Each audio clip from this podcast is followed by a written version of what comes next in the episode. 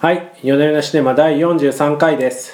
このポッドキャストは映画好きの夫婦が週末に見た映画について語り合う番組です今日のテーマは、女と男の観覧車ですウディ・アレン監督がケイト・ウィンスレットを主演に迎えて描く中年女の悲劇1950年代のニューヨークコニーアイランドウェイトレスとして働くジニーは再婚同士で結ばれた夫と彼女の連れ子と暮らしている夫との生活に失望しているジニーは若い男と不倫し彼との未来を唯一の希望としていただが音信不通になっていた夫の娘が現れ全てが狂い始めるというお話ですうん、ウディ・アレン監督、83歳だそうで、はあ83かはいもうでもすごいですよね、立派ですよね毎年出てきますよ83でねうんそう80過ぎても毎年1本は取っているんでそこれは結構ねバイタリティありますう、よすねごいですね。いや、ねえ世の中の80代とかねもうみん なね病院行ってごほごほ咳したりとかしてるだけですよ本当だからあれですよ、体がはい痛い痛いって言ってるやつの方が長生きするっていうのは典型で、ウディ・アあレンも、あなるほどねもうもうねちょっとちょっと耳が痛いだけでもう脳脳腫瘍で死ぬんじゃないかみたいな、いなんかの映画でありましたけどはいそういう感じなんで結構長生きするんじゃないですかね。なるほど まあそうですねはいはい、はい、でまあ話を戻りますととはいえなんか今回思ったんですけど、あのいつもの DRA がゲラゲラ笑える、うんうん三1時間半のコメディ映画かと思ったらちょっと違いましたね。今回ねあのー結構シリアスなドラマになっていましてこう人間の闇に深みを深踏み込んでくるは感いじですね。でもまこれあはウディ・アレン最近あの数年に1本はちょっとシリアスなドラマを撮ってて、うん例えば「マッチポイント」とかマッチポイン「トブルージャスミン」とか殺人事件のやつでしたっけマッチポイントってあそうですそうです、うんはい、うん、ですねブルテージャニススミンのねはい。はいはいうんなんですねで今回の作品もその系統に当たるかなとう思います。んで救いがないですブねルージャスミンも「欲望という名の電車」のオマージュではないかというふうに言われていたんですけあそうなどんですか今回の作品もですねちょっと舞台劇みたいなね、うん筋だ筋立てというか演出になっていまそうしでて、すねはい、結構その舞台その彼女たちが暮らしているう部ん屋の中で、あのいろんな口論が行われるっていううんシーンが多いんですけれども、えー、とこっちとしてはやっぱりなんか舞台を見ているかのようなね、うん雰囲気うんに、えー、とされていました。ううんん、ずっと喋ってる確かにあいつらうんうんですね、結構役者さんたちのこの演技がぶつかり合うっていうようなそうです映画にねなっています。そうですねはい、ううんどどうでしたかこう印象としてーんなんかそうですね私脚本と、うんあの主演のケイト・ウィンスレットはとても良かったと思ったんですね。ほうほ脚本もすごく、うん、よく2点3点して練られてるっていうふうにう思った結ん構です最後にふに踏み込むあたりは結構すごいですよねう、んうんあのねおっとあのまああのネタバレになるんであんまり言えあんまませり言いんけどませんけどあおっとの彼女が受話器を抱えてあはっって気づいてこう、うんやめるっていうところなんかとても良かったなって思ったんですけど、あのーその一方でちょっと演出が過剰じゃないかって思われるところがあってほうあの撮影監督がですね今回ビットリオ・ストラーロっていう撮影監督界では超巨匠と言われてる方なんですけれども、なんかは非常に美しい絵作りではありましたよね、あうんうん、あのねカットカットカットずつはうん、ちょっとそれがトゥーマッチなんではないかと思うんですよね。まあねでさっきも言ったみたいに役者さんたちのその会話で進行するようなドラマなんですごくセリフの量も多いんですけれどもあの照明とかもすごくあの濃ゆい照明を濃いね色が濃い当ですてねたりとかして、なんかさ濃い芝居に対して濃い照明を当ててるそんでうですねものすごくこっちとしては胃もたれするような感覚 がねあるんですよ。そうでなんかこうケイトさんもごすごい頑張ってるんですけど頑張れば頑張るほどなんかこうしつこいなっていう印象まあだからそのがあるんですそよのね。俳優で見せる映画なのかうん映像で見せる映画なのかそうみそうたいそうな、あそうそうまさにす私が言いたいことはあそーそうれでしたか そうそうあ言っもっとセリフがね少ない映画そうそうそうそでその映像であの物語を伝えるっていう映画だったらよかったんだと思うんですけど、うんうんえーなんかここのこの映画がやろうとしてることに対してうんちょっとこう照明が過剰かなっていうのはうん感じましたね。うんうんうんでまねそれはあるかもしれそないのです、ドラマが結構そのシリアスなのに対してそのジャスティン・ティンバーレイク演じる語り部がですね結構軽い感じでねいろいろ登場したりとそか、うですねいつものウディ・アレン調でと登場したりとかなんかいろんなところでバランスがちょっと違うなっていう感じはしちゃいましたね。まあ、確かに最初のね最初の5分ぐらいはあ、うんいつものウディ・アレンそうそうそのうコメディが始まったんだなってそいううそんな感じに見えましたけど観客に向かってね、はあいのプールじゃないや海の監視員であるところのジャスティン・ティンバーレイクが語りかけて、そその後その、まあ、娘のキャロラインが出てくるあいあたりまではああこれいつものウディ・アレンだこれは楽しい1時間半だろうなっていう感じがするんですけど、うんうんそっから先は笑えるシーンが全くないですね。うん、そうですねあうの、ん最初にメロドラマ風だっていうふうに言うんですけど確かにいろんなところでは、まあ、50年代60年代ぐらいのメロドラマにに近いのかなってなのかも。特にこうダグラス・サークっていうですねあの、うんうんまあ、当時はメロドラマ撮ってて何も評価されてなかったんですけど後年になってものすごい評価が高まったへ映画監督がいましえ。て。はいはい。まあ、彼の作品なんかにも近い感じがしましたねうーん。なん例えばなん何撮ってるんですかその方は。本当ね有名なのは「悲しみは空の彼方に」っていううやつですーね。ん存じておりませんが。あのね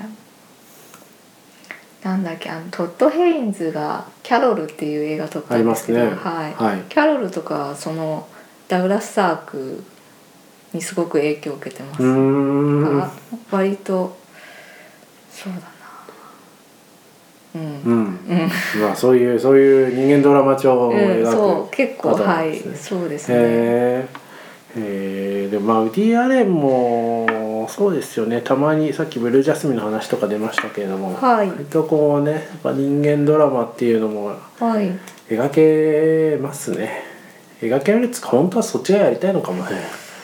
うんそうですね昔からイングマール・ベルイマンみたいなのを撮りたいっていうふうに実は言ってるんですよ ねちょっとだいぶ普遠いな段のねそうウディアレンからすると遠くねえかってだい思うんですけだいぶどあでも「インテリア」っていうあの超ドシリアスな映画とかもあってですね本当はそういう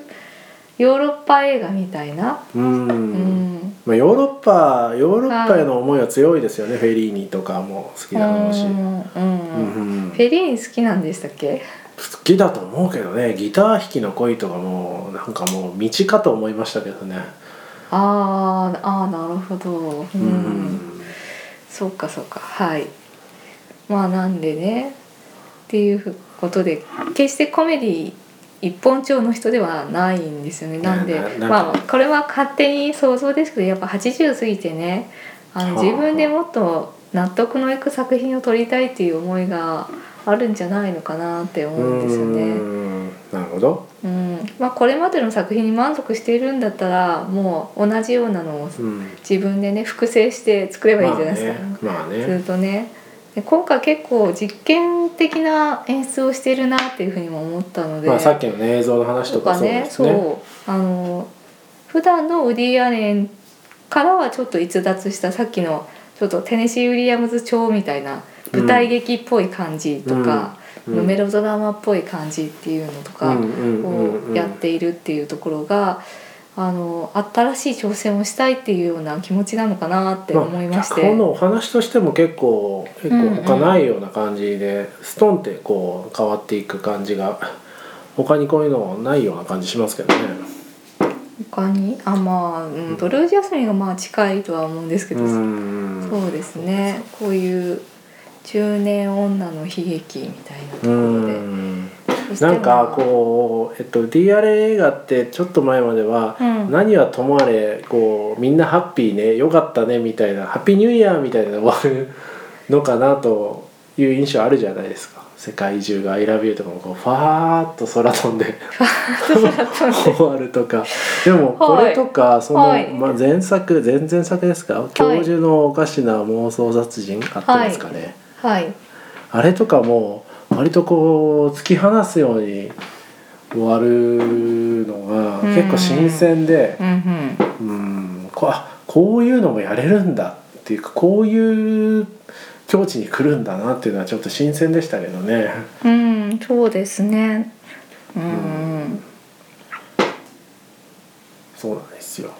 なのでまあ83歳ですけどまだまだまだまだまだまだ頑張って、まだまだ新境地人生100年時代ですかあといいら。なと思うのは、はいなんかこう巨匠っぽくならないこうた超大作みたいのもならなくてあくまで、うん、あくまで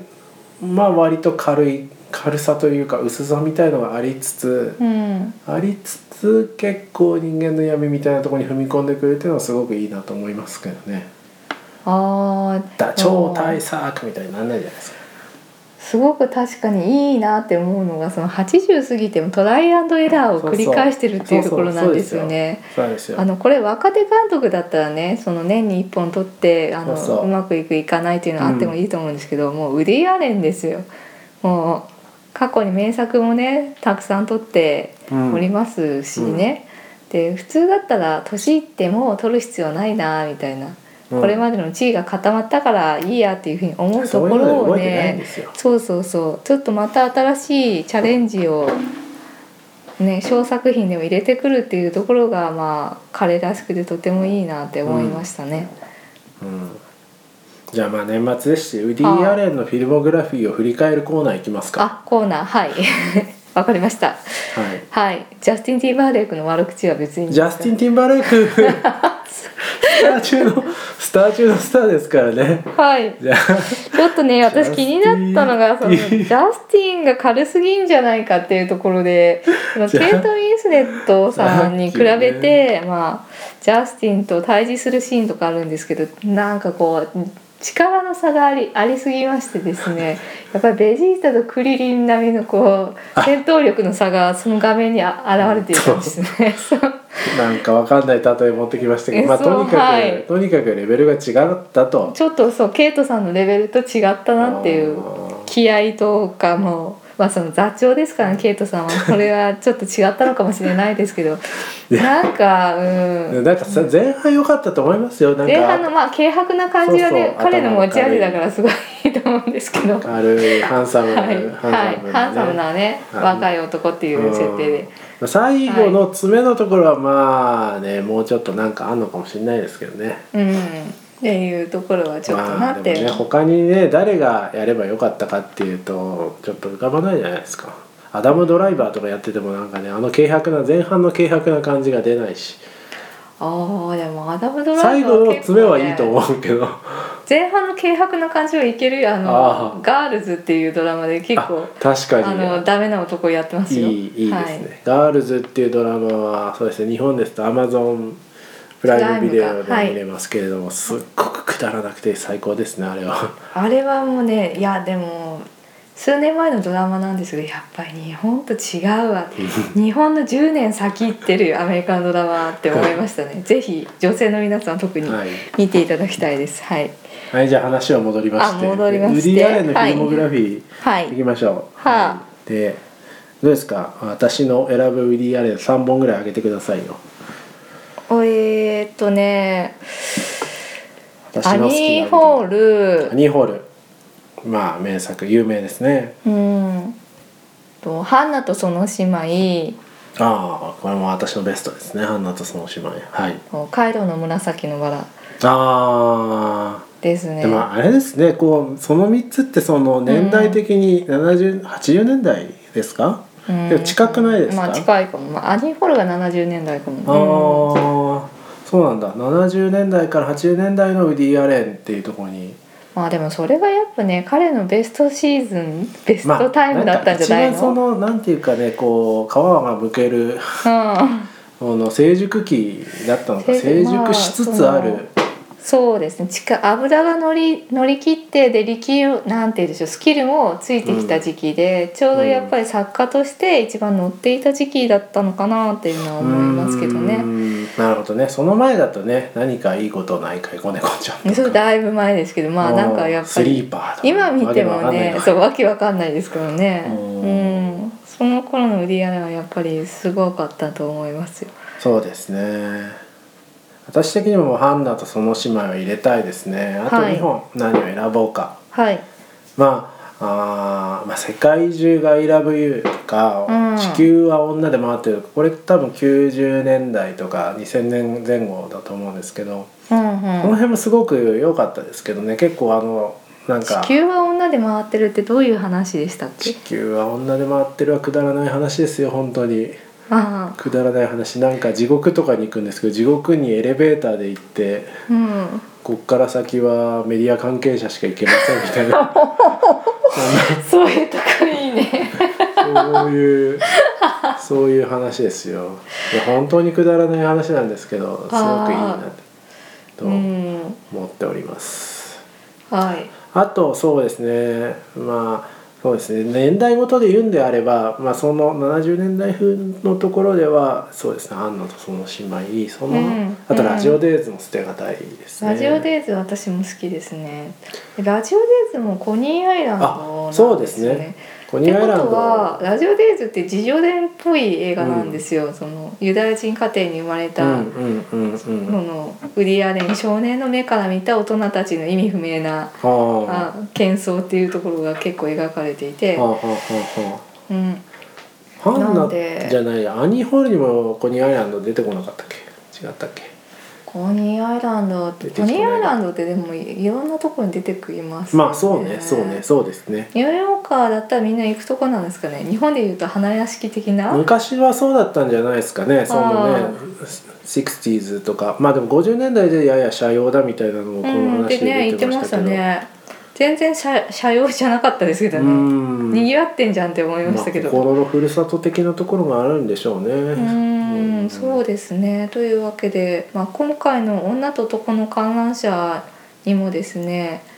えー、と息子役の男の子が出てくるんですけど彼があの放火をねはいしはいまくってはんでいすよね。あそうだからなんかやっぱりこうそうそうまあちょっとウィリー・アレンのフィルモグラフィーからまた映画の話に戻ってきまあしすたいません戻ってきちゃったんです戻けっどてきましまあたなんがかああいうやって映画みたい大人たちがそうそうわけわかんないことをしてるから映画みたいになってちょっと不良めいたことをしてみるっていうのをウディ・アレン少年のそう心でしょの、うねはい、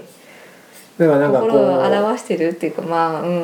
彼に投影してるのかもしれないなって思いましたね。なんか対比がいいんですよねあくまでそのうん楽しい、演出された楽しい世界であるところの遊園地と、うん、この中で働く人の鬱屈したうんうん思いみたいなのが、結構遊園地の楽しい音楽がかかってる中ずっと言い争いしてるみたいなその対比がいいですよね。あそうですねなんんか光と影っていうそうのそうがすそうごそうく色濃くねあうのん、若い女と年老いた女そうそうそうそう光と影そして海と火みたい な、海と火であと、はいちょっとまた映画の話に戻って続けますとすいませんです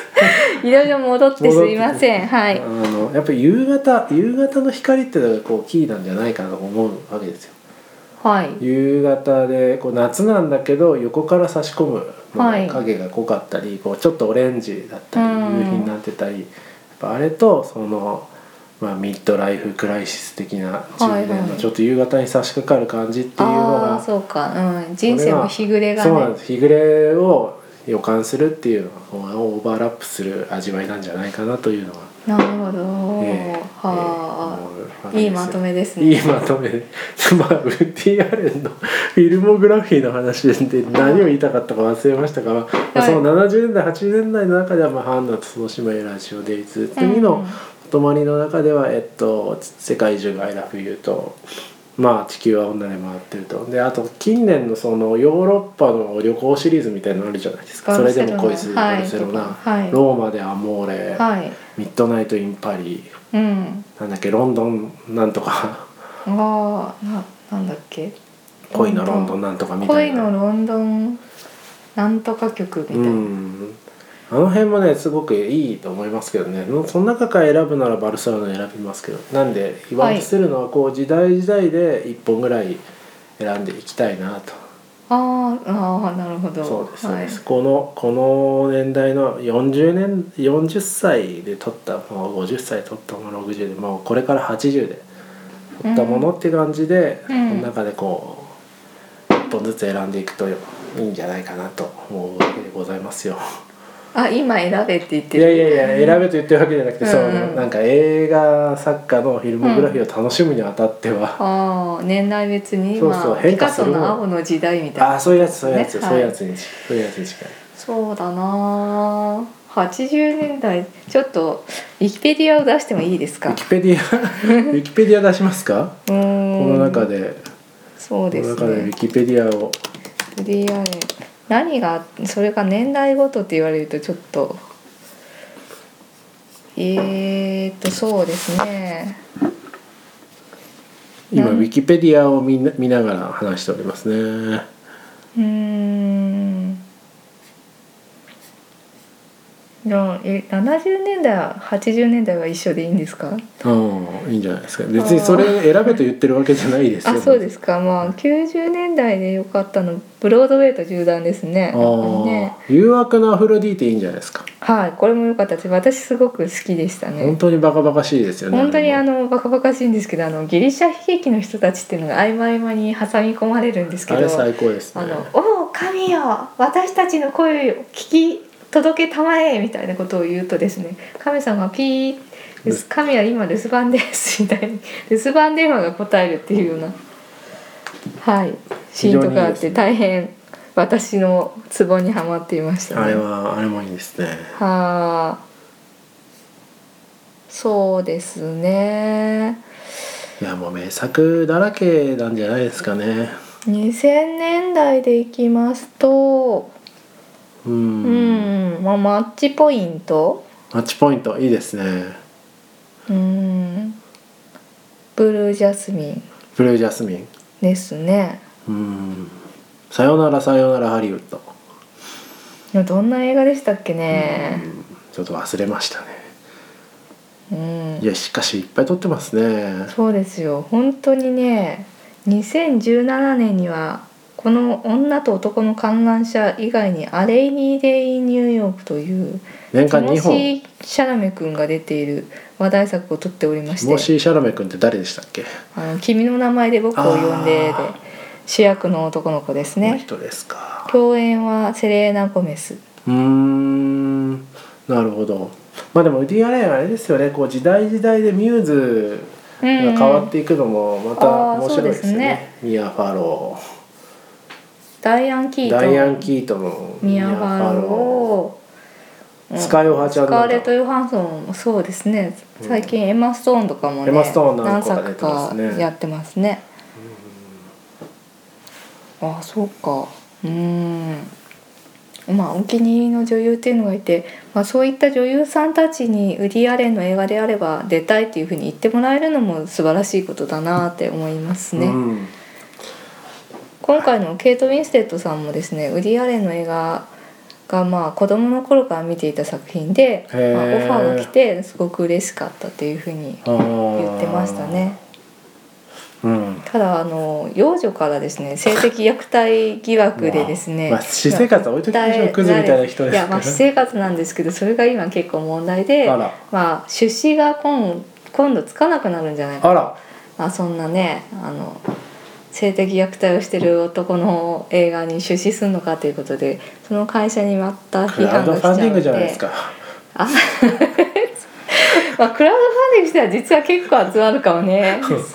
やっぱりまあ人間的にはクズだけどウディ・アレンの新作を見たいという気持ちはありますからそうでねすねそうなんですねそうなるほど出資がされないのか、うん出資者とかあとまあ俳優さんたちでも彼の映画には出たくないというふうになるほどあのさっき言ったティモシー・シャラメ君もですねあの出演したことを後悔してるっていうふうに発言しているので結構そういう波が出てくるかもしれませんねい。やーこれはまずいですね100まで撮り続けてほしいんですけどね、そうですねはいというわけで人間的にはいろいろあれなあれなウディ・アレンさんなんですけどないろいろあれだからこそうん描ける物語だと思いますよ、うー当んまあそうそかうもそういろしいれろあないれじゃないともうなんかユダヤ教絡みのジョークとかもうスレスレじゃないですかもそうですね、うんあれを70年代にやってたっていうのは結構すごいなって思いますね他になかったですからねそうそうやっぱりういろいろあれだからこそいけるいやあれだからこそおーいやでもねあの前映画と恋とウディ・アレンっていうドキュメンタリー見あたあんでウすデけィアレンのどドキュメンタリーねだいぶね私が思っていたイメージと違いますよなんかちょっと自信がなさそうで眼鏡でこう小男でねほうほいつもちょっと神経症的な感じのおっさんみたいに思ってたんですけうど、うんだいぶなんか若い頃からスーパースターじゃないのこの人みたいな感じあでれしたそんなよ。話だっけもういや見ましたかねこうドキュメンタリーこううん若い頃からもういろいろ劇作家劇作家っていそうのうかスタンドアップコメディアンかなんかで始めるそうコメディアンで始めてもう若い頃にはもう結構お金も持っていて。うーもうん若い女優さんにもモテモテだったという感じだったんであらえまー、あって思ってあらまああらまあうんこの人そうそういつも自信なさそうにしてるけど結構恵まれた人生じゃんって思いましたいやだからあれなんですよ表面的には恵まれていてもこう、はいあのあの心底ペシミストなんで全然あーもう満ち足りないっていうそうのかが創作に向かわせんじゃないですか。なるほどねそれは確かにその通りだね そうそうそう欠落を埋めるために創作をするんだよそうです。そういいこと言った私ですあまとめたいいこと言った気持ちになったわけなでっすたね。ねまはさいにねはいそれ作家の基本ですよはい。はいじゃあそんなところですかね。まあえっと来年もウディさん楽しみにしてますのでぜひ。うあそうなんとかなんとかニューヨークってやつが公開なんですかねきっと。ん、うん、なると思います。うんはい。スターもいっぱい出てるんでね。あーじゃあまた来年も楽しみにしてはい、そうですね。はい。では今日はこの辺でありがとうございました。ありがとうございました。